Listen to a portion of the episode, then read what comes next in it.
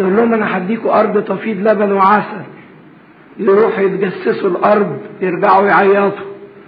آه الأرض كويسة بس مش هنقدر ناخدها. إذا كنت أنا قلت لكم هديها لكم لكن ما يصدقوش وعود ربنا. فعدم الثقة في وجود ربنا في حياتنا وارتدادنا باستمرار عن الله وعدم تصديقنا لوعود ربنا بيدخلونا في حاجة اسمها قساوة القلب. فلا تقسوا. ويمكن الكلمة في معناها حلو. القساوة دي ترجمتها hardness hardness يعني إيه؟ صلابة.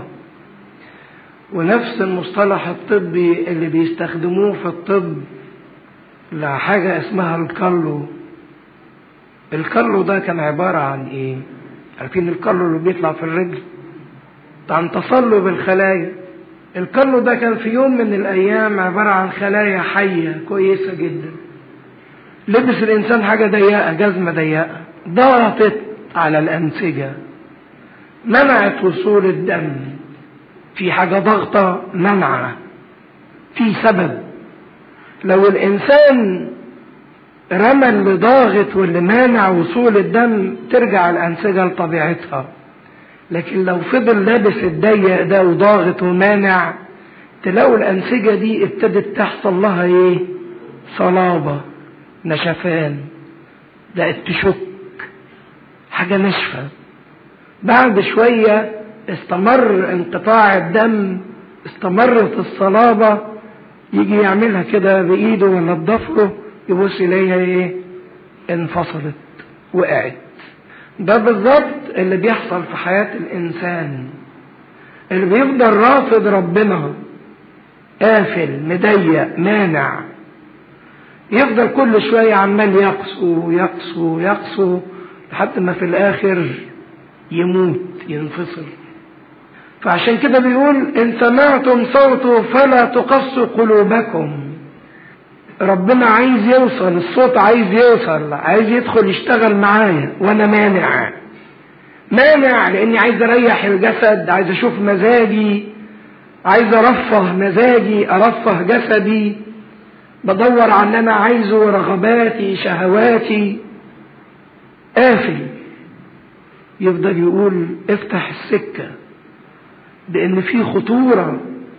وكل ما أقفل كل ما تزداد الصلابة والقساوة. فعشان كده بيقول اوعى لما تسمع صوت ربنا إنك تزداد في عملية القساوة لأن القساوة تقودني إلى قساوة أكتر.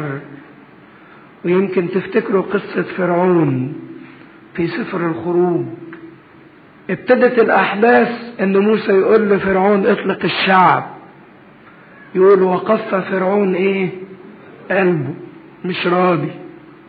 فضل كده خمس ست ضربات وبعدين يقول لنا الكتاب المقدس حاجة عجيبة قوي. كان في الأول يقول وقص فرعون قلبه. لما فضل عامل كده راح قالب الآية. وقص الرب قلب فرعون. يعني في الأول فرعون هو اللي إيه؟ اللي عمل كده. فراح ربنا سايبه لقساوة قلبه. سايبه لقساوة قلبه فكانت النتيجة أن فرعون لازم ينتهي. فلا تقسوا قلوبكم كما في الإسخاط سخط التذمر مفيش حاجة عجباني. يوم التجربة في القفر لما قعدوا يجربوا ربنا معانا ولا مش معانا؟ لا نروح نعمل عجل. لا ما نصدقش الكلام اللي بيقوله ربنا. حيث جربني آباءكم اختبروني وأبصروا أعمالي أربعين سنة. المشكلة إن هم مش ما شافوش لأ دول إيه؟ شافوا. ربنا بيحرسهم بسحابة الصبح وبعمود من نار بالليل ويحل في خيمة الاجتماع. يمكن إحنا دلوقتي بنقول ده أنا بس لو شفت معجزة الموضوع هيتغير وهتصلح. وهمشي كويس. محتاج بس أشوف حاجة. يا سلام لو شفت العذراء. حياتي تتغير. هقول لك إن في ناس قعدوا يشوفوا معجزات مدة أربعين سنة. لكن بالرغم من المعجزات اللي شافوها إلا إنهم ازدادوا فين؟ في القساوة. مش موضوع إنك تشوف قد ما موضوع إن أنت تتفاعل. أربعين سنة. والعجيبة إن بردك زمن كتابة الرسالة للعبرانيين كان بعد حوالي أربعين سنة بالخلاص اللي عمله المسيح. بعد أربعين سنة من صلب المسيح. نفس الفترة الزمنية اللي ما بعد شعب إسرائيل خرج من أرض مصر وهلك في القفر كان بردك أربعين سنة. ورقم أربعين ده باستمرار إشارة لدورة الحياة الزمنية. رقم أربعين يعني اكتمال دورة الزمن.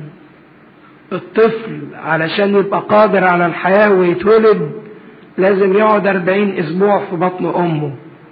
فلما بنصوم أربعين يوم وشفنا معنى الأربعين في الكتاب المقدس كتير معناه دورة الزمن. يعني دول شافوا عمل ربنا طول أيام حياتهم. لكن مع هذا قسوا قلوبهم. عشان محدش يقول ده ربنا ما بيتعاملش معايا ربنا ما بيكلمنيش. لا ربنا بيتعامل مع الكل. اختبروني أبصروا أعمالي أربعين سنة. لذلك مقدت ذلك الجيل. رفض ربنا كل الجيل ده هو اللي رفض إنه يطاوع. وقلت إنهم دائما يضلون في قلوبهم. دائما حالة مستمرة. لبس الجزمة الضيقة اللي ضغطة وفضلت مستمرة. دائما. لما يبقى الإنسان عايش باستمرار في دور العناد والتذمر والرفض. قد أرفض لفترة. لكن أرجع أقبل ده المهم. لو كنت رفضت فترة في حياتي فأنا قدامي إن أنا أدرك قبل ما الوقت ينتهي قبل ما الحياة تنتهي قبل من الأربعين سنة بتاعتي تكمل. إنهم دائما يضلون في قلبهم. يضلون يعني إيه؟ واحد يضل يعني يتوه بس التوهان بتاعهم ده مش نتيجة عدم معرفة مش يضلون لأنهم مش متعلمين أو لأنهم جاهلين. دول هم بيضلوا ليه؟ لأنهم مش عايزين. يضلون في قلوبهم. تقعد تكلم واحد ولا واحدة عن ربنا تجيبه يمين تجيبه شمال هو مش عايز. هتعمل له إيه؟ هو مش عايز. هتقنعه بالعقل هتقنعه بالمنطق هو مش عايز. عشان كده ربنا بيقول الشعب ده بالرغم إنه شاف بالعينين وسمع بالودان وأدرك بالعقل إلا إن القلب كان تايه مش عايز. ولكنهم لم يعرفوا سبلي مش عايز يمشي في الطريق بتاعي. حتى أقسمت في غضبي لن يدخلوا راحتي. والله لما يقسم بشيء إما إنه هيقسم أن يعطي هبة لما يقول بذاتي أقسمت يقول الرب إني بالبركة أباركك. يعني إذا كان الله حقيقة أزلية فاللي بيوعد بيه ربنا كهبة حقيقة أزلية أو إنه بيقسم بحرمان أقسمت في غضبي لن يدخلوا راحتي. بس خدوا بالكم غضب ربنا مش زي الغضب بتاعنا. الغضب بتاعنا مجرد فعل انعكاسي انفعالي سلبي. يعني واحد غضب مش قادر يعمل حاجة يروح كسر الكوباية. هو مش عارف يعمل حاجة. بيفش غلبه في إيه؟ في أي حاجة يعمل أي حاجة سلبية. يشوط الكرسي يضرب اللي قدامه. ده الغضب السلبي ده بتاع الإنسان. الغضب الانفعالي. لكن الله غضبه مش سلبي غضبه ايجابي غضبه مبني على عدله ورحمته. عدله ورحمته في نفس الوقت. يقول آية جميلة قوي في رسالة لكرونسوس الأولى صح 11 إذ قد حكم علينا نؤدب من الرب. لكي لا ندان مع العالم. آية جميلة قوي نؤدب من الرب لكي لا ندان مع العالم. يعني الله في غضبه غضب إيجابي. إذا كان هيضربني وهيأدبني مش لأنه متنرفز وعايز يفش غلب فيا. لا ده بيضربني علشان لا أدان مع العالم. دي رحمة ربنا إنه يضربني بضرب عشان يفوقني. لكن إذا أصريت على موقفي أقسمت في غضبي لن يدخلوا راحتي. الإنسان اللي مش عايز يريحني في حياته أنا كمان مش هدخله الراحة بتاعتي. مش لأن واحدة بواحدة لكن لأن هو مش عايز أنا هنفذ له اللي هو مش عايزه. هديله اللي عايزه. هو مش عايز يخش. خلاص ما يخش. كل واحد براحته. ناس مش عايزة تحضر الكنيسة براحتها. مش عايزة تحضر الاجتماع براحتك. مفيش حد بيجبر حد على حاجة. والله لا يجبر الإنسان على شيء. بس تحمل نتيجة اختيارك. حتى أقسمت في غضبي لن يدخلوا راحتي. خدوا بالكم راحة ربنا دي الراحة الحقيقية. راحة ربنا دي اللي ما فيهاش لا حزن ولا بكاء ولا تنهد ولا خوف ولا عناء ولا تعب ولا شقاء ولا معاناة ولا ألم. راحة تختلف اختلاف كلي عن الراحة اللي إحنا قد نتخيلها. أنا بفتكر راحتي في انبساطي في متعتي في شهوتي في مزاجي في إن أنا أعمل اللي أنا عايزه. هي دي راحتي. وزي ما سمعتوا التأمل بتاع الصبح إن الواحد يفتكر السعادة في شوية حاجات بيعملها على مزاجه لكن ما هياش ثابتة ما هياش حقيقية. حالة كده يسموها علماء النفس والناس الروحيين بيشتاقوا إليها وبيطلبوها؟ حالة كده اسمها steady state. عارفين steady state يعني إيه؟ حالة الاستقرار الثبات. الترتيلة اللي بنقولها تقطو للاستقرار من الحزن والإيه؟ والفرح. أريد من يسمعني ويضمد جرحي. إذا كنت عايز تستقر ما تبقاش معرض للتقلبات. النهارده ضحكوا معايا وكلموني وقعدوا يمدحوا فيا اتبسطت. بكرة ما عبرونيش وسابوني وما ادونيش اللي أنا عايزه زعلت. دي عمرها ما تكون راحة أو انبساط حقيقي. ومحدش يملك الراحة الحقيقية غير واحد. هو الله الذي ليس عنده تغيير ولا ظل. دوران. فإذا كانت النفس بتشتاق لحالة الاستدي ستيت إنها ما تفضلش في التقلبات المزاجية والرغبات المزاجية فمش هتلاقي الحالة دي غير عند واحد بس هو ربنا. عشان كده تقدروا تفهموا إيه معنى الجحيم وإيه معنى إني ما أخدش الراحة بتاعت ربنا. إيه معناها بقى؟ ان أنا لو ماليش ربنا ما أقدرش أخش في الاستقرار في الستيدي ستيت حتى في الأبدية يظل الإنسان قلق تعبان مش قادر يستريح بيتأرجح. لكن عشان توصل لحالة الاستدي ستيت راحة ربنا لابد من إنك يكون ليك علاقة بربنا سليمة. انظروا أيها الإخوة الا يكون في أحدكم قلب شرير.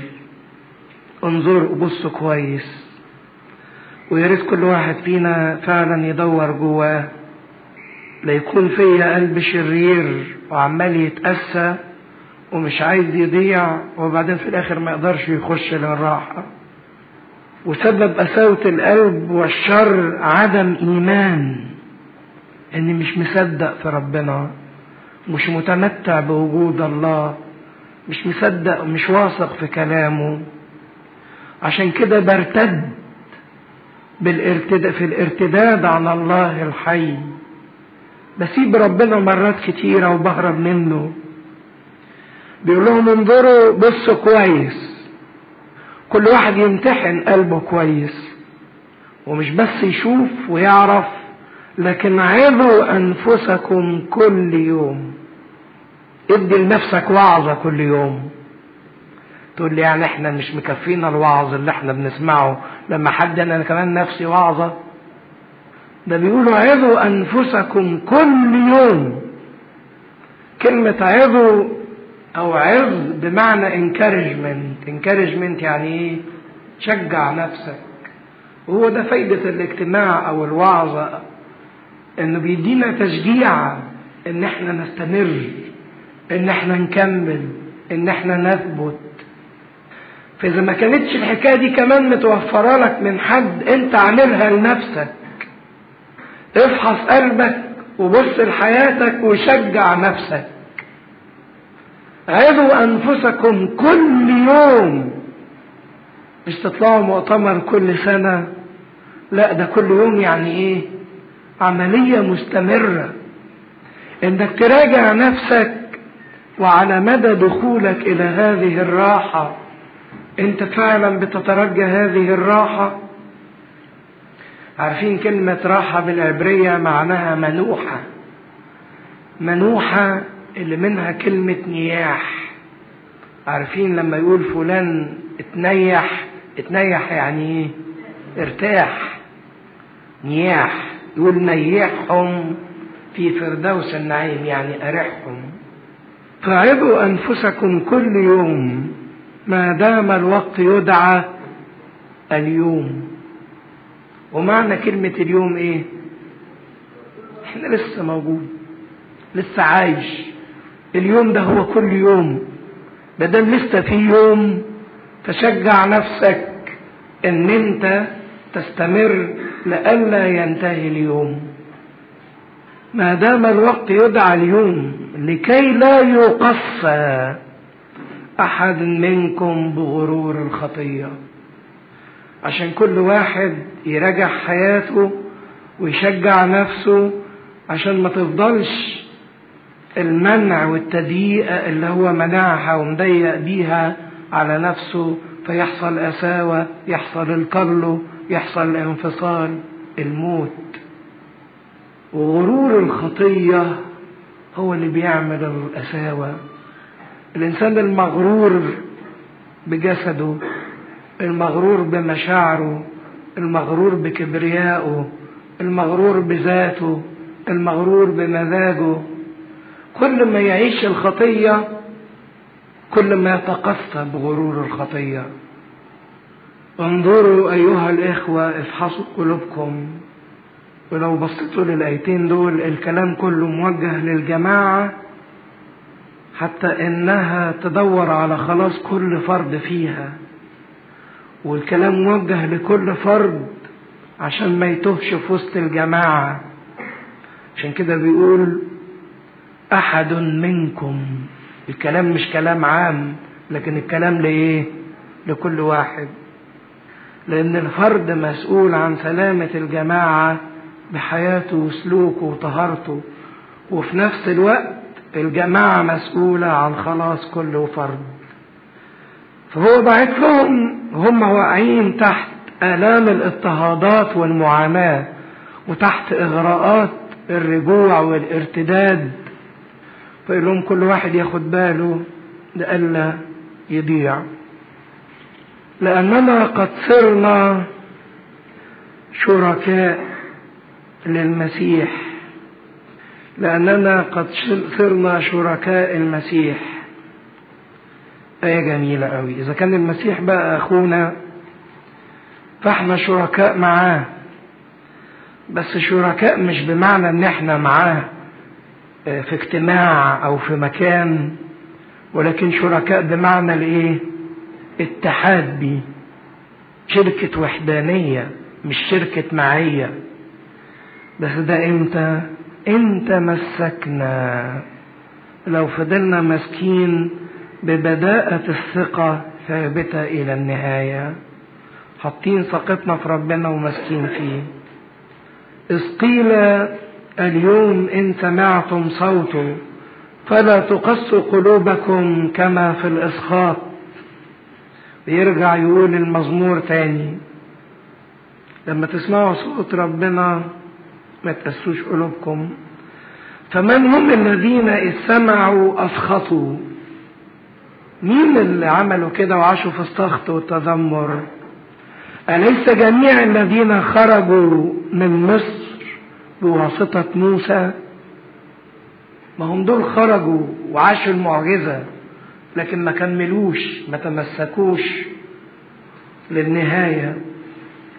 ومن مقت أربعين سنة وربنا رفض مين؟ مش اللي أخطأوا الذين جثثهم سقطت في القفر.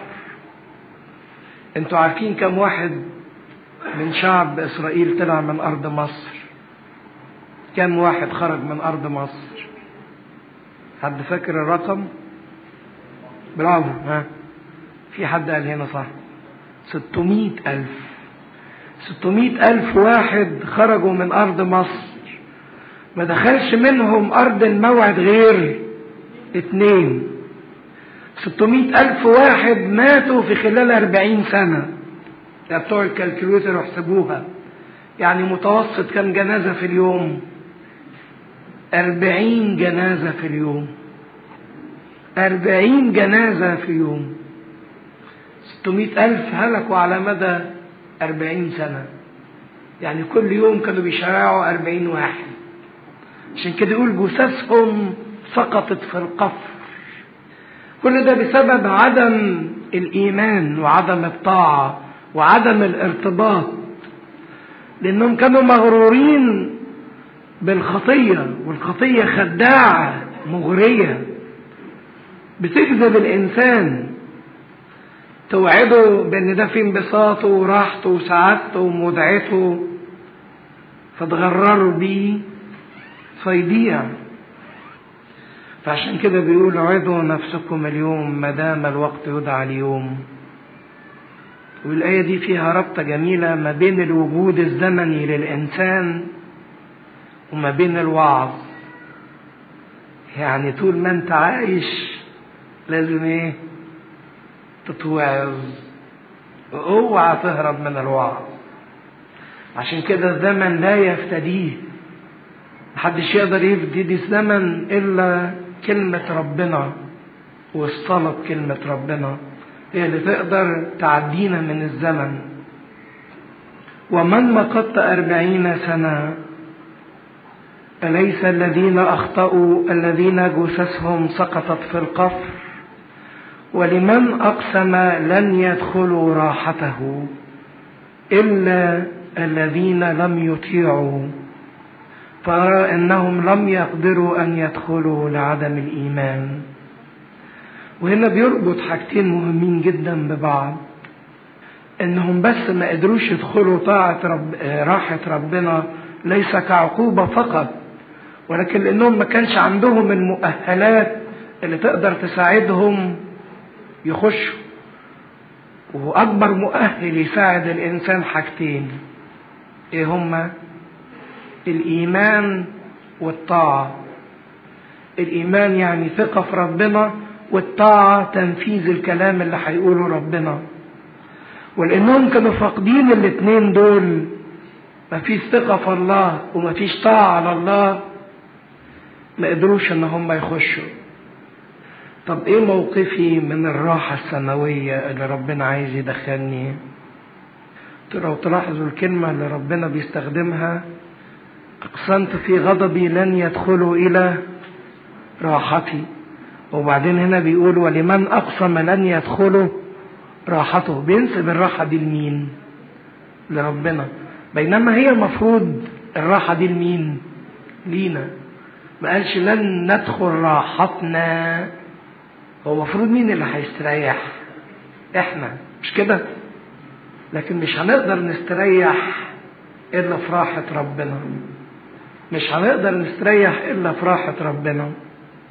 فابتدى يكمل في الإصحاح الرابع عن حديث عن تلك الراحة الموعودة وإزاي نحصل على هذه الراحة. أنا هديكوا دقيقة تقروا من أول واحد لحد عدد 13 وتطلعوا لي فيها كام فعل. مطلوب منا إن إحنا نعملهم عشان نقدر نخش الراحة دهيت فلنخف في عدد واحد وفلنجتهد في عدد 12 يقول فلنخف لأنه مع بقاء وعد بالدخول إلى راحته. يرى أحد منكم أنه قد خاب منه لأننا نحن أيضا قد بشرنا كما أولئك لكن لم تنفع كلمة الخبر أولئك إذ لم تكن ممتزجة بالإيمان. فالذين سمعوا لأننا نحن المؤمنين ندخل الراحة كما قال حتى أقسمت في غضبي لن يدخلوا راحتي. مع كون الأعمال قد أكملت منذ تأسيس العالم لأنه قال في موضع عن السابع هكذا استراح الله في اليوم السابع من جميع أعماله وفي هذا أيضا لن يدخلوا راحتي فإذ بقى أن قوم يدخلونها والذين بشروا أولا لم يدخلوا لسبب العصيان. يعين أيضا يوما قائلا في داود اليوم بعد زمان هذا مقداره كما قيل اليوم إن سمعتم صوته فلا تقص قلوبكم. لأنه لو كان يشوع قد أراحهم لما تكلم بعد ذلك عن يوم آخر. إذا بقيت راحة لشعب الله. لأن الذي دخل راحته استراح هو أيضا من أعماله. كما الله من أعماله. فلنجتهد أن ندخل تلك الراحة لئلا يسقط أحد في عبرة العصيان هذه عينها. علشان نقدر نتمتع براحة ربنا يلزمنا حاجتين. إن إحنا نخاف. نخاف يعني إيه؟ نخاف يعني نجزع نبقى رعب نخاف يعني إيه؟ نخاف لا تضيع منا. نخاف عليها. حاجة اللي أنت بتخاف عليها تبقى أنت مهتم بيها وعايزها. عشان كده بيقول فلنخف لكي لا يرى أحد أنه خاب منه. خاب منه يعني إيه؟ طلعت النتيجة خايب ما قدرش يحصل عليها. عشان أنا بخاف على النتيجة بذاكر. فأول حاجة لحصولي للراحة دهيت الراحة الحقيقية اللي ما بتتغيرش. هو إن أنا أخاف عليها أهتم بيها أطلبها. عشان كده بجتهد إنها ما تضيعش مني. بجتهد إني أحافظ عليها. بجتهد إني أتمتع بيها إني أثبت بيها. فلنخف أنه مع بقاء وعد بالدخول. الكلمة دي جميلة. الوعد لسه باقي. إن ربنا عايز يدخل ناس راحته. في وعد والوعد ده باقي. مازال موجود. ما تشالش ما تلغاش. الوعد ده مستني اللي ينفذه ويعيشه. إذا كان شعب العهد القديم ما قدرش يخش لكن ده مش معناه إن الوعد اتلغى. الوعد مستني اللي ياخده ويخاف عليه ويجتهد إنه يعيشه. عشان كده وعد ربنا الباقي ده هو يحمل في طياته دعوة ملحة للإنسان إنه يخش. كأن ربنا لسه سايب وعده لأن ربنا عمال يلح إن الإنسان إيه؟ يخش. عايز الإنسان يخش للراحة دهيت مش الله عايز يقفل الباب لا ده ربنا عايز يريح الكل. في وعد وربنا بيلح بهذا الوعد على الإنسان إنه يخش. عشان كده خاف عليه.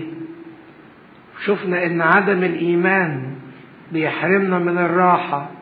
عدم الطاعة بتحرمنا من الراحة غرور الخطية والانحياز في صف الشهوة والرغبة والأنانية بيحرمنا من الراحة دي يبقى الإنسان هدفه يرتاح وهو بيعمل الخطية لكن الخطية عمرها ما تقدر تريح الإنسان.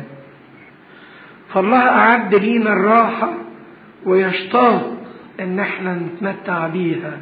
ونشاركوا فيها وننعم بيها. بس الراحة دي مش ممكن الإنسان يرتاحها إلا إذا ريح الأول ربنا في حياته. وبيتكلم عن الراحة في ثلاث حاجات. إدى رمزين يرمزوا للحقيقة. إيه هما الثلاث حاجات دول؟ ها؟ اتكلم عن راحة يوم السبت اليوم السابع. والراحة التانية راحة يشوع بن نون اللي دخلهم أرض كنعان وهنا يبتدي يعمل مقارنة ما بين المسيح وما بين مين؟ يشوع. تاني واحد موسى اللي حررهم ويشوع اللي دخلهم وريحهم. حتى لما بتقروا سفر يشوع يقول كده إنه لما فتح الأرض ودخلهم أرض الموعد يقول تعبير حلو قوي واستراح في الأرض. وأراحهم الرب من جميع اللي حواليهم. إن فعلا أرض الموعد دي كانت أرض راحة. حتى سليمان لما وقف يقول الصلاة بتاعته اللي صلاها في الهيكل يشكر ربنا ويقول مبارك الرب الإله الذي أراح شعبه. فتكلم عن راحتين راحة يوم السبت وراحة أرض الموعد. وإن الاتنين دول ما كانوش إلا مجرد رمز الايه لراحة المسيح الحقيقية. وبيقول الدليل على كده إيه؟ إن بعد ما الشعب دخل أرض الموعد جه داود واتكلم عن راحة جديدة. داود ده كان قبل دخول أرض الموعد ولا بعديها؟ طب مالكم خايفين كده ليه؟ بعد طبعا. داود اللي أسس المملكة. كانوا خلاص اوريدي دخلوا أرض الموعد واستقروا فيها. لكن داود لما قال المزمور اتكلم عن راحة جديدة الله طب ما هم خلاص دخلوا أرض الموعد أرض الراحة. يبقى أنت بتتكلم عن إيه يا داود وتوعد براحة جديدة؟ يقول آه إن السبت والراحة بتاعت أرض الموعد دي كانت ظل للراحة الحقيقية اللي هي في شخص مين؟ المسيح. فعشان يقول اذا بقيت راحة لسه في راحة تانية هتيجي. لأننا نحن أيضا قد بشرنا كما أولئك. إحنا عندنا خبر بالراحة. خدنا بشرة إن في راحة ربنا بيريحها للإنسان. لكن خدوا بالكم إن الخبر لوحده إيه؟ ما يكفيش. لأن التانيين خدوا الخبر ولكن لم تنفع كلمة الخبر أولئك. ليه ما نفعهمش؟ لأنها لم تكن ممتزجة بالإيمان. يعني ما يكفيش إني أعرف إن في راحة عند ربنا. ده الخبر. لكن اللي يكفي إن لازم يبقى عندي ثقة فين؟ في الكلمة دهيت أمزجها بالإيمان اللي يترجم لطاعة. في الذين سمعوا لأننا نحن المؤمنين. اللي عندنا إيمان بقى وثقة في ربنا ندخل الراحة. وبدون إيمان وثقة في الله لن نستطيع أن نستريح. كما قال حتى أقسمت في غضبي لن يدخلوا راحتي. مع كون الأعمال قد أكملت منذ تأسيس العالم طب ما كل حاجة انتهت من ساعة ما قال في اليوم السابع واستراح إيه؟ الرب. بس لازم نفهم يعني إيه راحة ربنا. هو ربنا بيتعب عشان يستريح أو ربنا بيبطل شغل. الراحة معناها إن إحنا ما نشتغلش. إحنا هنشوف معنى عجيب جدا إن راحتنا في مزيد من إيه؟ العمل. راحتنا في مزيد من الجهاد فلنجتهد. إن مش الراحة إن إحنا ننام على سراير ونقعد على كراسي. مش ده اللي بيدي الراحة. إنك تقعد تطبطب على الجسد ومش عايز تضغط على نفسك. ده الراحة في إنك تجتهد في إنك تعمل. فمعنى إن الله استراح في اليوم السابع. إن الله أكمل عمله في الخليقة. فارتاح في الخليقة بتاعته. لأنه قال لأن ربنا ما بيبطلش شغل المسيح قال كده أبي يعمل حتى الآن وأنا إيه؟ أعمل. يبقى ما فيش راحة تبطيل للشغل. قال في موضع عن السابع هكذا واستراح الله في اليوم السابع من جميع أعماله. بمعنى أنه فرح بالعمل بتاعه بالخليقة اللي أوجدها. وفي هذا أيضا لن يدخلوا راحتي. طب إذا كنت أنت يا رب دخلتهم أرض الموعد راحتي بقى اللي بتتكلم عنها بعد كده. فإذ باقى أن قوم يدخلونها والذين بشروا اولا لم يدخلوا بسبب العصيان. لكن الجيل الثاني دخل. لكن لسه ربنا بيتكلم عن راحة. يبقى في راحة ثالثة غير اللي في ذهنهم. يعين أيضا يوما قائلا في داود اليوم. داود ده جه بعد ما دخلوا أرض الموعد. الراحة دي بأجيال كتيرة. بعد زمان هذا مقداره كما قيل اليوم إن سمعتم صوته فلا تقص قلوبكم. لأنه لو كان يشوع قد أراحهم لما تكلم بعد ذلك عن يوم آخر؟ يبقى داود لما اتكلم عن الراحة في مزمور 95 يبقى كان يقصد حاجة غير راحة أرض الموعد. إذا في راحة موعودة راحة سماوية لا تنتهي. إذا بقيت راحة لشعب الله. في راحة بقى دي الراحة الأساسية الراحة العظمى الراحة التي لا تنتهي. السؤال بقى المهم يا ترى إذا كان بقيت راحة لشعب الله يا ترى أنا ليا نصيب فيها ولا لأ؟ طب وإيه اللي أعمله عشان يبقى لي نصيب فيها؟ طب وإيه اللي بيمنعني من التمتع بالراحة الحقيقية؟ ده سؤال مهم قوي. يا ترى أنا مستريح؟ مرتاح فعلا الراحة الحقيقية؟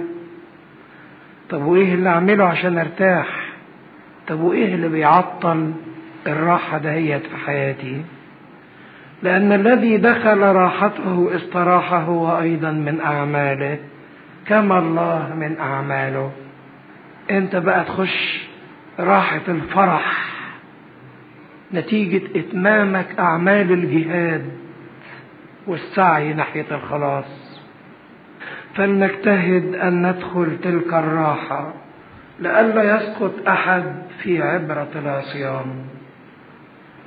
نجتهد إن إحنا نوصل فعلا للراحة الحقيقية دهية لئلا نفضل عاصيين عاصيين متمردين متذمرين رافضين مش عايزين نخضع مش عايزين نتعب. وبعدين يروح قايل بقى آية خطيرة جدا. دور على الراحة وعايز توصل لها وبتجتهد للوصول ليها. فاوعى تفتكر إن في راحة خارج كلمة ربنا. عشان كده إن كنت فاكر إنك ممكن تستريح لو قمت دلوقتي من درس الكتاب وفردت نفسك على السرير تبقى إنسان واهب عشان كده كلمة الله جت للناس. وعبثا إن الإنسان يقدر يطلب الراحة دون ارتباط بكلمة ربنا وحب لكلمة ربنا وألفة ومودة بينه وبين كلمة ربنا كلمة ربنا دي الوحيدة اللي هتريح. واختبروها. عشان كده يقول لأن كلمة الله حية وفعالة وأمضى من كل سيف ذي حدين وخارقة إلى مفرق النفس والروح والمفاصل والمخاخ. مميزة أفكار القلب ونياته. كلمة ربنا جت ووصلت للناس ومش ممكن إنك تتجاهلها ومش ممكن تهرب منها ومش ممكن ترتاح من غيرها. لأن كلمة ربنا مش مجرد كلمة منطوقة صوت منطوق مسموع أو كلمة مقروءة حرف أنت بتقراه. لكن كلمة ربنا قوة تخرج وتعمل. ووصف كلمة ربنا بكم صفة؟ ها؟ خمسة. حية فعالة حادة خارقة مميزة. خمس كلمات. كلمة ربنا حية بتعطي حياة.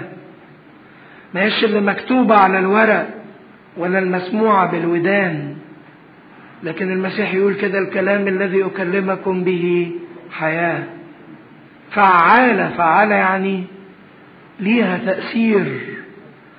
يقول ربنا كلماتي التي تخرج من فمي لا ترجع فارغة بل تعمل ما سررت به. وتنجح فيما أرسلته إليها. يعني أنا بعد كلمتي الحاجة لازم تعملها. يقول في أرمية أليست هكذا كلمتي كنار وكمطرقة تحطم الصخر. كلمة ربنا زي النار تاكل. حتى لو هربت منها تفضل جواك تاكلك. يقول لك قلبي وكلني على الكلمة دهيت مطرقة زي الشاكوش تخبط ترزع. ولان إحنا ما بنحبش نتخبط بنتضايق من كلمة الوعظ ومن كلمة ربنا. أمضى يعني أحد من كل سيف ذي حدين. عارفين حدين يعني إيه؟ بيضرب بالناحيتين. مش زي السكاكين بتاعنا تبقى مسنونة من ناحية تقطع من ناحية. لا ده مسنون من ناحيتين. إما تضرب الناحية دي فتحرر وتخلص وتقدس وتجدد وتغير وإما تضرب بالناحية التانية فتعمل إيه؟ تدين وتهلك وتبيد. عشان كده كلمة ربنا إما الإنسان ياخدها لخلاصه وإما إذا رفضها فبرضك هتعمل. بس هتعمل لإيه؟ لدينونته لهلاكه. لكن كلمة ربنا لازم هتعمل هتعمل. مش بس حادة ولكنها تخترق. تخترق الأعماق تصل إلى أعماق الشيء. خارقة إلى مفرق النفس والروح. النفس اللي هي العواطف والمشاعر. وانتوا عارفين تمالي النفس تميل للإيه؟ النفس تميل للغلط للشر للخطية. والروح تميل ناحية ربنا. كلمة ربنا تميز ما بين الخطأ والصح. تجيب أعماق الإنسان. تعرف تميز الإنسان اللي عايش فعلا مع الله من اللي بيهرب من الله. بين الإنسان اللي عايش لنفسه وبيغلب الشهوة والذات في حياته وبين الإنسان اللي بيغلب الروح. الروح يشتهي ضد الجسد والجسد يشتهي ضد الروح. وخارقة ما بين المفاصل والمخاخ. تعرفين المفصل اللي هو إيه؟ زي مفصل الركبة زي مفصل الكوع. المفصل ده حاجة عميقة لأنه محمي بالعظام. والعظم دي حاجة إيه؟ قوية ناشفة. فالمفصل من جوه بيبقى محمي. لكن كلمة ربنا حتى لو كان في صلابة العظم تخش إيه؟ تخترقه. والمخاخ اللي هي إيه؟ عارفين جوه العظم في حاجة اسمها المخ بيسموه ال bone marrow. يبقى محمي بالعظام مهما كانت العظام دي في صلابتها كلمة ربنا هتجيب اللي مستخبي جوه. أعمق العميق هتجيبه. كانت أشعة إكس بتجيب العظم بس من بره. لكن كلمة ربنا تخترق أكتر من أشعة إكس أشعة إكس توصل لحد العظم وترد. تبين العظم. ما هي الأشعة دي اللي بيكتشفوا بيها داخل الإنسان. أنا أعرف العظمة مكسورة ولا لأ؟ منين؟ بعمل أشعة مش شايف. فالأشعة اللي بتوريني. فكلمة ربنا تجيب أعمق من الأشعة. ما ظهر وما خفى. ومميزة أفكار القلب ونياته. وتعرف تميز القلب ده بيفكر إزاي ونيته إيه؟ مش بس الفعل وما يسبق الفعل. النية الدافع الفكر هو الخاطر والنية اللي هو ما وراء هذا الخاطر. إيه الدافع اللي خلاك تعمل كده؟ كلمة ربنا تبين.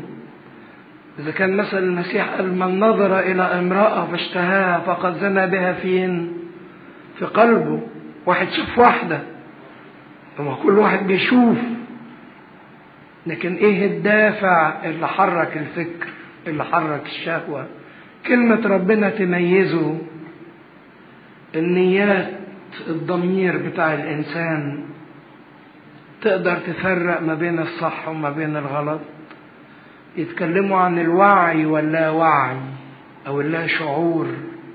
أو بلغة علماء النفس الإنسان الباطن.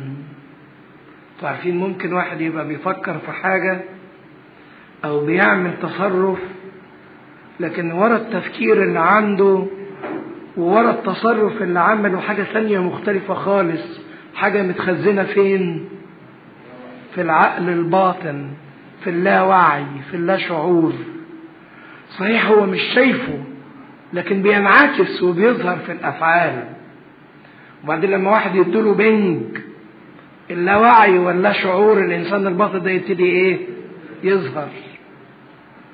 في بعض الأمراض النفسية زي انفصام الشخصية يبتدي اللاوعي ولا شعور ده يطلع. يبتدي ينعكس على تصرفاته وعلى كلماته. فكلمة ربنا تقدر تطلع اللي في الإنسان اللي باطل وتميزه في اللاوعي تقدر تطلعه. وليست خليقة غير ظاهرة قدامه. كل حاجة مكشوفة قدام ربنا بل كل شيء عريان ومكشوف. إذا كانت كلمة ربنا بتميز وبتخترق وبتقطع وحية وفعالة فما بال بقى حال صاحب الكلمة نفسه. صاحب الكلمة نفسه بقى كل شيء مفضوح عريان مكشوف أمامه. عشان كده صاحب الكلمة يعرف عني كل حاجة ولأنه شايفني كويس بيبعت لي الكلمة اللي بتناسبني. بيبعت لي الكلمة اللي بتناسبني. كل شيء عريان ومكشوف لعيني ذلك الذي معه أمرنا. إيه أمرنا؟ أمرنا يعني إيه؟ حياتنا. مستقبلنا ومتاعبنا ومشاكلنا. كل أمرنا معاه. لما بيقولوا روح لفلان أنت موضوعك معاه أو أمرك معاه. فهو إحنا أمرنا كله مع ربنا. وربنا شايف كل حاجة بمنتهى الوضوح. عارف أفكارك رغباتك تصرفاتك دوافعك. أنت يا ترى جاي علشانه ولا جاي علشان حد تاني؟ يا ترى أنت واقف بتصلي وهدفك إيه من الصلاة؟ كاشف كل شيء. حاولنا إن إحنا نخدع الناس اللي حوالينا أو نخدع نفسينا فلن نستطيع أن نخدع اللي كل شيء ظاهر كل خليقة ظاهرة أمامه كل شيء عريان ومكشوف. وحتى بيستخدم كلمة عريان ومكشوف دي لما كانوا يجيبوا الذبيحة ويقدموها قدام ربنا قبل ما يقدموها كانوا لازم يعروها يسلخوها يكشفوها عشان ما يكونش فيها عيب. فبرضك النفس بتنفتح قدام ربنا. علاقتك عبادتك حياتك كلها مكشوفة أمام الله عشان يقدر ربنا قادر إنه يعرف إن كان فيها عيب ولا لأ. ولأنه شايف هو اللي بيبعت لك الكلمة الحية والفعالة. لحد دلوقتي عمل اتكلم عن طبيعة المسيح عن عمل المسيح المسيح أعظم من الملائكة المسيح أعظم من موسى رئيس الأنبياء المسيح أعظم من يشوع اللي دخل إلى أرض الإيه؟ الراحة. هيعمل لسه مقارنة بقى جميلة ما بين المسيح وما بين رئيس الكهنة. في حد يحب يسأل حاجة في الجزء دوت من عدد 14 فإذ لنا رئيس كهنة عظيم قد اجتاز السماوات يسوع ابن الله فلنتمسك بالإقرار لأن ليس لنا رئيس كهنة غير قادر أن يرثي لضعفاتنا بل مجرب في كل شيء مثلنا بلا خطية. فلنتقدم بثقة إلى عرش النعمة لكي ننال رحمة ونجد عونا في حينه إذا كنا وقفنا الصبح عند السؤال يا ترى أنا ليا الراحة ولا لأ؟ وإزاي أقدر أرتاح في ربنا؟ وإيه الأسباب اللي بتمنعني من أن أنا أكون مرتاح في ربنا؟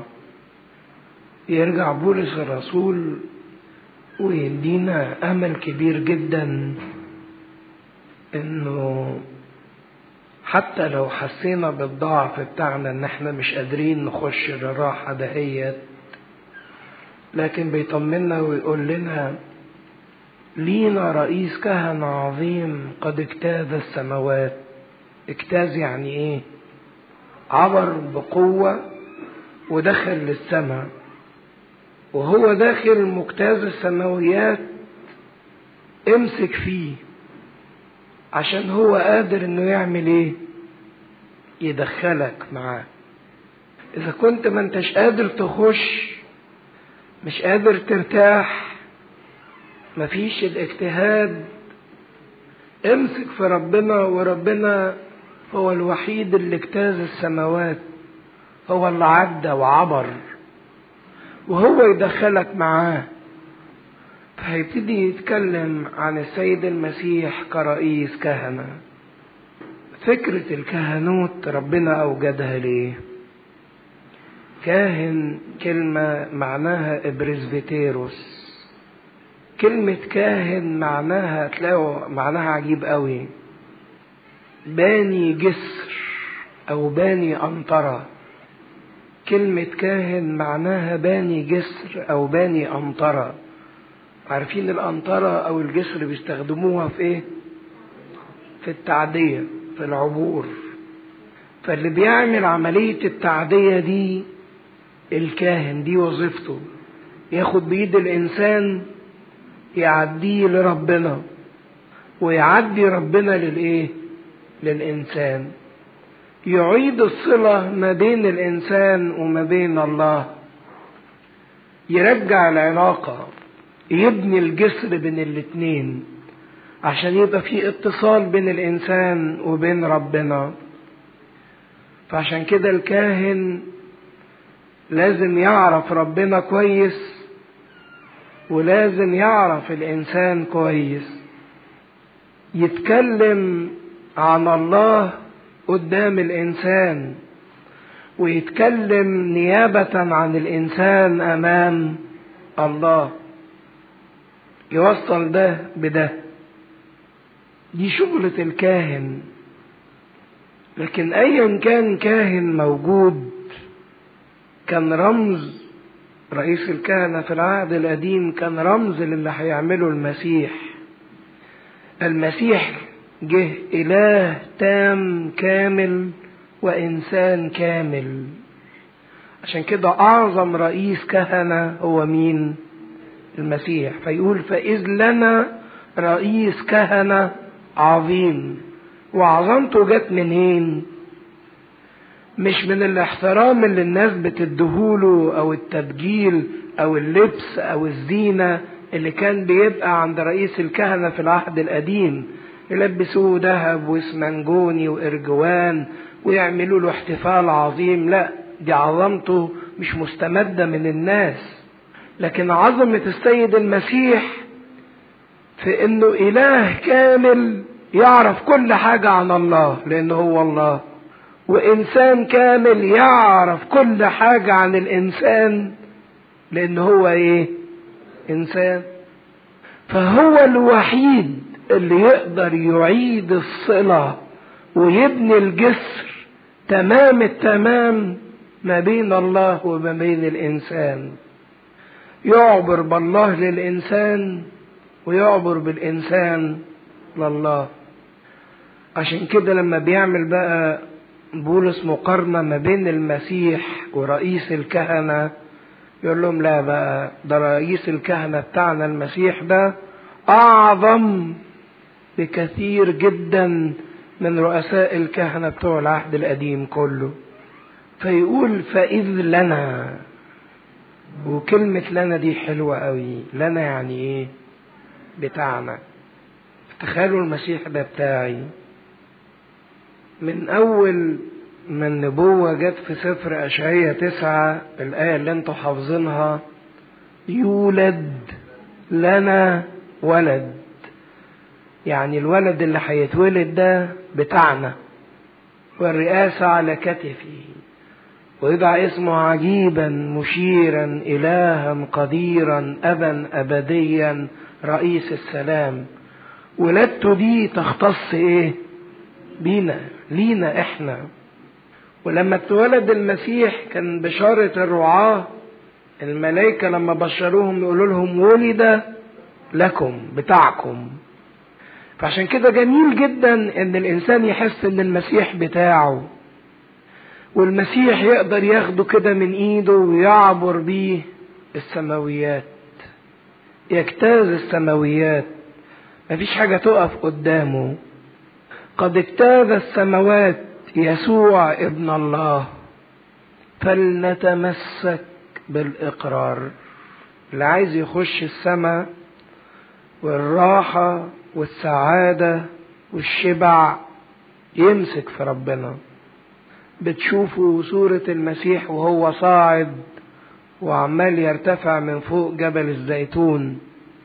جميل جدا إن الإنسان يقول لربنا أنت طالع يا رب فوق لأنك قادر. لكن أنا مش قادر فعشان كده خدني في حضنك وإيه؟ وطلعني. بس إذا كنت عايزه ياخدك في حضنه ويطلعك الدور اللي عليك إنك تعمل إيه؟ امسك فيه. عشان كده في هذا الإصحاح ثلاث كلمات من الخطورة. فلنخف فلنجتهد فلنتمسك. دول ملخص الحياة الروحية كلها. خاف على خلاصك واهتم بيه وعلى راحتك واهتم بيها. واجتهد إنك تدخل الراحة دهيت واطمن إنك لو مش قادر بنفسك امسك في المسيح والمسيح هيدخلك. فصار لينا مصدر صلة بالله فائق القوة يضمن لنا الدخول للسماء. ده مش كده وبس. رئيس الكهنة بتاعنا ده لأن ليس لنا رئيس كهنة غير قادر أن يرثي لضعفاتنا. ده مش بس إن هو قادر يخش للسماء لأن هو إله لكن في نفس الوقت لأنه إنسان وليه اللحم والدم بتاعنا فهو بيعمل إيه؟ يرثي لضعفاتنا. عارفين كلمة سيمباثي هي دي الرثاء يتعاطف معانا. يرثي لضعفنا. ما هواش الإله المنزه اللي بعيد عن مشاعر الإنسان ولكن الله الذي يشعر دائما بمشاعر الإنسان. بل مجرب في كل شيء مثلنا. عشان كده بيحس بكل حاجة إحنا بنحس فيها. بلا خطية. أنتوا عارفين عشان تعرفوا إن المسيح محدش جرب مثل المسيح مهما كانت كثرة الآلام أو التجارب اللي موجودة في حياة أي حد فينا. لكن لا يمكن حد فينا هيوصل للألم اللي جازه المسيح. عارفين ليه؟ في حاجة طبية عجيبة قوي. أنا لو اتألمت أبتدي أحس أتوجع أتألم زيادة أكتر أتوجع زيادة أكتر. وكل ما يبقى في ألم أكتر كل ما أتوجع أكتر. بس لحد نقطة معينة. لو الوجع زاد عن احتمالي يحصل إيه؟ خش في غيبوبة. ما حسش بحاجة. يعني مهما كان الإنسان فيه آلام في حياته لكن هيوصل لنقطة اسمها breaking point يعني إيه؟ من بعديها بقى خلاص مش هيحس. يفضل الوجع يزيد يزيد يزيد يزيد. لكن لو السبب موجود وعمال يزيد يوصل لنقطة بعديها وخلاص. أنا ما يحس ما يحسش بقى بحاجة. يخش في غيبوبة. كل واحد فينا ليه قدرة معينة للاحتمال. قد أحتمل أنا خمس درجات قد تحتمل أنت عشر درجات. قد يحتمل غيرنا عشرين درجة لكن في النهاية كل واحد ليه مقدار معين من الاحتمال. لو زاد الوجع عن هذا المقدار يخش الإنسان في غيبوبة ما يحسش يموت يموت ينتهي. فتخيلوا قدرة المسيح العجيبة اللانهائية خلته يوصل لدرجة كبيرة جدا من احتمال الألم لأن قدرته لا نهائية. قدرته لا نهائية. عشان كده المسيح بيعرف أعماق أعماق التجربة. لم يجرب إنسان مثل ما جرب يسوع. فإذا كان رئيس الكهنة بتاعنا بيرثي ويتعاطف جدا معانا تبقى مستني إيه؟ هو قادر ياخدك للسماء وفي نفس الوقت بيرثي لضعفك والخطاياك وبيتعاطف معاك. عايز إيه تاني؟ فلنتقدم. خد خطوة ناحيته. هتتحجج بإيه؟ وتقول إن أنا مش قادر أخش السماء إذا كان هو هيدخلك بالرغم من ضعفك بالرغم من خطيتك. مستني إيه؟ فلنتقدم بثقة. خد خطوة لقدام وتقدم ناحية ربنا إلى عرش النعمة. النعمة اللي هي عطية مجانية اللي بتفيض لكل إنسان لكي ما تدخله. لكي ننال رحمة. رحمة لضعفاتنا. ونجد نعمة تعين الضعف بتاعنا ونجد نعمة عونا في حينه في الوقت المناسب ربنا هيبعت لنا العون المناسب. عشان كده مهما كان الإنسان ضعيف لكن يفرح بأن ليه رئيس كهنة قادر. ورئيس الكهنة ده عشانه هو ومتعاطف جدا معاه. وبيقول له خد خطوة وقدم نفسك ناحية عرش النعمة عشان تاخد من فيض النعمة تنال رحمة وتجد نعمة وعونا في حينه وبعدين هيبتدي يتكلم شوية بقى عن رئيس الكهنة والسيد المسيح. لأن كل رئيس كهنة مأخوذ من الناس يقام لأجل الناس. أول شرط في رئيس الكهنة إنه يتاخد من الناس عشان يحس باحتياجات الناس ويعبر عن احتياجات الناس. مأخوذ من الناس يقام لأجل الناس. رئيس الكهنة ده بيختاروه مش علشان يقعدوا ينفخوا فيه ويديله تعظيمات لكن هو أصلا مقام علشان خدمة الناس. فيما لله فيما يختص بالله. لكي يقدم قرابين وذبائح. القرابين والذبائح اسمعوا كلمة القرابين دي كتير. قربان يعني إيه؟ قربانة من نفس الكلمة. يتقرب. حاجة بتقربني لربنا. أو حاجة بواسطتها أنا بقرب من ربنا. القرابين دي قد تكون أي شيء دموية أو غير دموية لكن الذبائح لابد أن تكون دموية. وده كان العهد القديم كله. في حاجة اسمها تقدمة ودي منها الكلمة اللي بيقول فلنتقدم إن إحنا نقدم نفسينا قدام ربنا. في القربان اللي بتتقرب بيه من ربنا في الذبيحة اللي هي الكفارة اللي انت بتكفر بيها عن الخطية. لكي ما يقدم قرابين وذبائح عن الخطايا.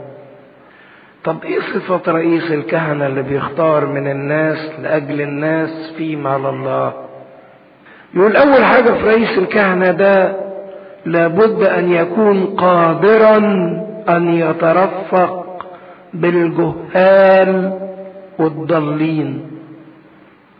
يترفق يعني إيه؟ ياخدهم بالرحمة بس مع مين؟ الجاهل اللي ما يعرفش والضال اللي هو تايه لأنه برضك ما بيعرفش. وكان ذبائح العهد القديم تقدم بس زي ما قلت لكم عن الخطايا اللي اتعملت إيه؟ سهل لكن خطايا العمد ما كانش فيه ذبيحة تقدم لكن كان يوجد حكم موت. طب مين اللي هيحكم؟ مين اللي هيحكم على الخطية دي إذا كانت اتعملت سهو فيبقى لها كفارة؟ أو إن الخطية دي اتعملت عمد فيحكم على الإنسان بالموت؟ مين اللي هيحكم ها رئيس الكهنة. شفتوا في محاكمة المسيح إن المسيح حكم أمام رئيس الكهنة قياف فبيقول إن ربنا لما اختار رئيس الكهنة أو أوجد وظيفة رئيس الكهنة كان حاطط من ضمن الشروط إنه يكون مترفق إنه يعرف ظروف الإنسان كويس. عشان ده اللي هيحكم له إما بالحياة وإما بالموت. فلازم يبقى عارف ظروف الإنسان كويس. ليه الإنسان ده عمل كده؟ يا ترى عملها عن جهل عن ضعف عن ضلال ولا عن عمد عن قصد؟ فلازم يبقى مترفق ويقولوا الترفق ده هو الوسط. ما بين الغضب وما بين اللامبالاة. يعني ممكن واحد يبقى عنده غضب شديد حاجة صغيرة يعمل منها مشكلة. وممكن يكون الطرف الثاني عن نقيض إن هو يكون عنده لا مبالاة حاجة كبيرة جدا ويقول إيه؟ إيه يعني؟ فرئيس الكهنة ده اللي هيحكم ما بين الحياة والموت ينبغي أن يكون مترفق لا ينفعل ولا يكون عنده لا مبالاة. قادر أن يترفق بالجهال والضالين. إذ هو أيضا محاط بالضعف. هو نفسه رئيس الكهنة ده قابل للإيه؟ للخطية. فعارف ضعف الإنسان. عشان كده تقدروا تفهموا قصة عجيبة حصلت في العهد القديم. عارفين داود الملك؟ داود الملك عمل خطيتين إيه هما؟ زنى وقتل لكن إزاي قدم كفارة؟ يعني هو زنى مثلا ما كانش أخد باله ولما قتل يعني سهوا. طب إزاي قدم عنه ذبيحة؟ إزاي قال له الرب نقل عنك خطيتك ونقلت خطيته على الذبيحة اللي قدمها ذبيحة الخطية والإثم. ده يعني داود عامل خطية تبدو كده إنها عمدا يبقى ملوش كفارة. لكن إزاي فعلا ربنا قبل؟ لك آه إن داود لما عمل الخطية دي كان نتيجة جهل روحي محاط بالضعف. ضل في السكة. فعشان كده ربنا قبل توبته لأن حياته ما كانتش باستمرار عمد ضد الله. دي غلطة. حصلت نتيجة إيه؟ ضعف. لكن لو واحد رافض ربنا على طول مش عايز يتعامل مع ربنا على طول ده لا يبقى ليه كفارة. إذا كان هو رافض مش عايز يعيش مع ربنا. طب مين بقى اللي يحكم في المواضيع دي؟ مين يعرف إن كان قلب الإنسان ده تايب وبيحب ربنا أو ما يعرفش؟ يقول رئيس الكهنة اللي أنا حطه يبقى عارف ظروف الإنسان. فمعرفته لكل شيء لأن هو محاط أيضا بالضعف. يقول ولهذا الضعف يلتزم. أنه كما يقدم عن الخطايا لأجل الشعب هكذا أيضا لأجل نفسه. رئيس الكهنة هارون كان لازم يقدم الأول خط ذبيحة عن خطاياه هو الشخصية لأنه محاط بالضعف قبل ما يقدم عن الشعب.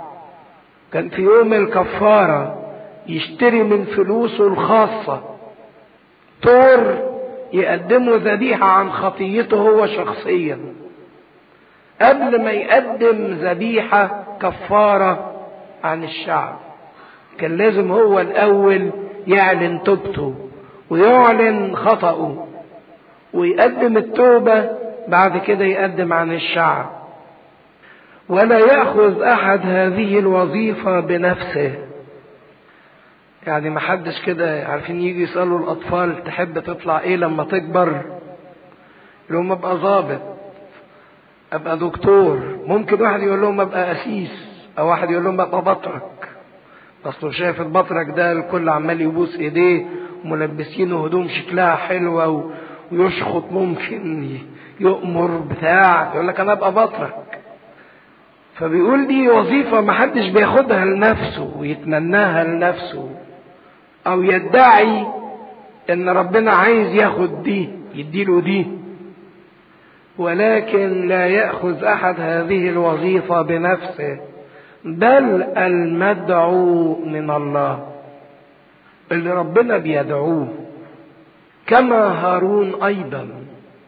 أنتوا عارفين في قصة في العهد القديم إن لما موسى قال إن هارون يبقى رئيس كهنة الناس طلعت كده وقالت إيه؟ اشمعنى؟ ما إحنا كلنا ننفع. فراح أخذ العصيان عشان يوريهم إن دي إرادة ربنا وبعدين حطها جوه الخيمة فعصا هارون هي اللي إيه؟ افرخت طلعت ثمرة. كعلامة إن الله بيدعو هارون. مش إن الواحد بيقول من نفسه أو إن إحنا كلنا ننفع. لكن مش باختيار الإنسان ولا باختيار الناس. الناس تستحسن كده آه واحد ده كويس ينفع. لا لكن المدعو من الله. وقد يدعو الله إنسان بعيد جدا عنه ويخليه كاهن دي بقى إرادة ربنا. محدش يقول فلان أحسن من فلان أو ده يستحق وده ما يستحقش. لا ده ربنا ليه نظرة معينة اللي بيدعوه بيختاره هو اللي بيبقى في هذه الوظيفة. فبيقول كذلك المسيح أيضا لم يمجد نفسه. مسيح ما اختارش العملية دي من نفسه. ليصير رئيس كهنة. بل الذي قال له أنت ابني أنا اليوم ولدتك. ده باختيار مسبق. كما يقول أيضا في موضع آخر أنت كاهن إلى الأبد على رتبة ملكي صادق. وحتى تسمعوا لحد دلوقتي إن كهنوتنا في العهد الجديد هو على طقس ملكي صادق مش على طقس هارون. وهيجي في الإصحاح سبعة يعمل مقارنة ما بين المسيح وملكي صادق. هنأجل قصته لكن في كلمة بسيطة نعرف إيه الفرق ما بين كهنوت هارون وكهنوت ملكي صادق. هنحكي القصة دي لكن نعرف فرقين بساط كده. كهنوت هارون كان قايم على تقديم الذبايح الدموية التيوس العجول الخرفان. لكن ملكي صادق ده كهنوته كان قايم على إيه؟ الخبز والخمر. الخبز والخمر. ملكي صادق كان في نفس الوقت كاهن لله وفي نفس الوقت ملك. فهو كهنوت ملوكي. كان ملك على أورشليم أو على بلد اسمها سليم. فالمسيح أخذ رئاسة الكهنوت على طقس ملكي صادق. لأن المسيح قدم لنا الذبيحة بتاعته في شكل ها خبز وإيه؟ وخمر. وبعدين يقول آية بقى جميلة قوي الذي في أيام جسده في أيام جسده يعني أيام تجسده إذ قدم بصراخ شديد ودموع طلبات وتضرعات. عشان نقدر نفهم المسيح لما كان بيصلي كان بيعمل إيه؟ كان بيصرخ كان بيقدم دموع عنا كان بيبكي من أجل الجاهلين والضالين والمعاندين واللي بيقعوا حتى عن عمد.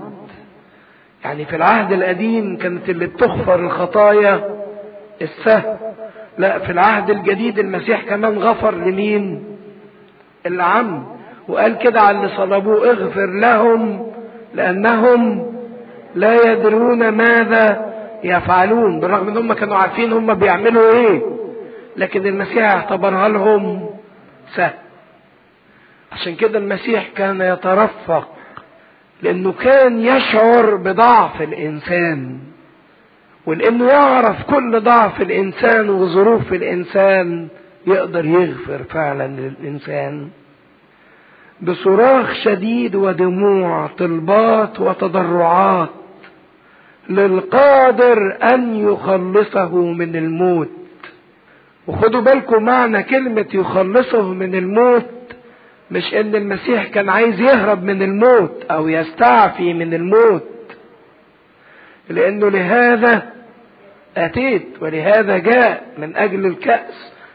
كأس الموت دهيت لكن يخلصهم بالموت يعني يقبل ذبيحة الموت بتاعته ويعلن هذا بالقيامة. ويقول وسمع له من أجل إيه؟ تقوى.